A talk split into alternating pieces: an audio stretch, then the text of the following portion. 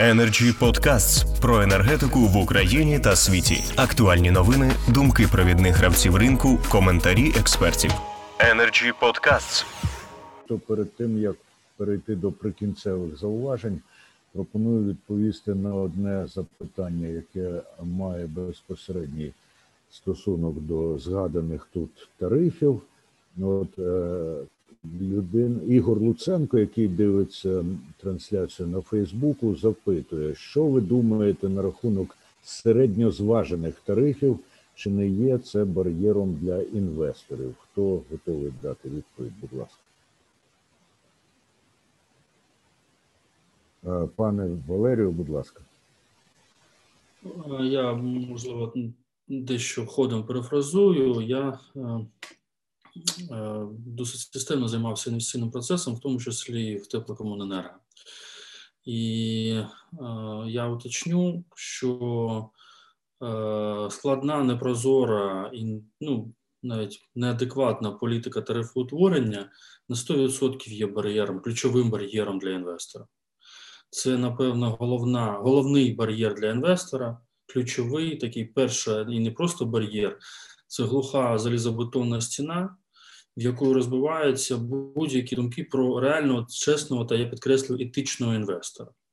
Тому що ми знаємо дуже багато практик специфічного інвестування в систему теплозабезпечення, коли ця традиційна українська гра віршки корішки коли мої колеги тепловики підкреслили, коли найбільш е, перспективні, адекватні споживачі, навіть бюджетні споживачі, відокремлювали з-під комерційні структури теплозабезпечення, і, а тепломережі е, і теплокомуненерго залишалися зі всім іншим, тобто така гра віршки корішки це це, це, це такий бізнес. Я я, я б не назвав це таким інвестиційним бізнесом, відкритим, чесним інвестиційним бізнесом.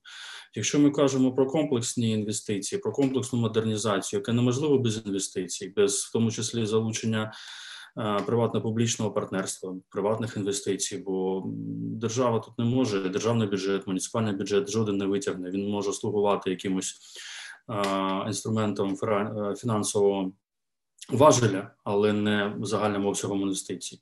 То перше питання треба вирішити, звісно, з прозорою, адекватною політикою тарифоутворення, яка з одного боку, звісно, враховуючи монопольне становище, природнє монопольне становище певних сегментів теплозабезпечення, має бути під контролем. З іншого боку, воно має дозволяти е, існувати здоровій економіці, інакше процес не буде відбуватися те, що ми маємо. Тому відповідь така, що це навіть не бар'єр, якщо так я дозволю, що людина, що задала питання, дозволить мені узагальнити так питання, що це не бар'єр, це глуха стіна, в яку розбиваються будь-які розмови про реальні інвестиції, етичні інвестиції в бізнес теплокомуненерго. Дякую, пане Валерію. Дуже суттєво. Дуже суттєво. А якщо ніхто не хоче доповнити Валерія Безуса, тоді прочитаю ще одне запитання, яке не стосується насправді нашого сьогоднішнього обговорення, але свідчить про те, що до Energy Club іноді можуть звернутися із криками душі.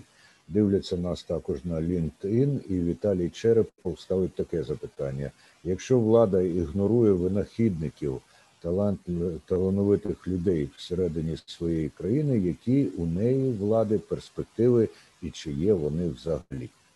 Ну, я гадаю, що запитання великою мірою риторичне, автор може і не чекає на нього відповіді, принаймні а, озвучити це і засвідчити, які різні люди дивляться обговорення. Energy Club. пряма комунікація енергії.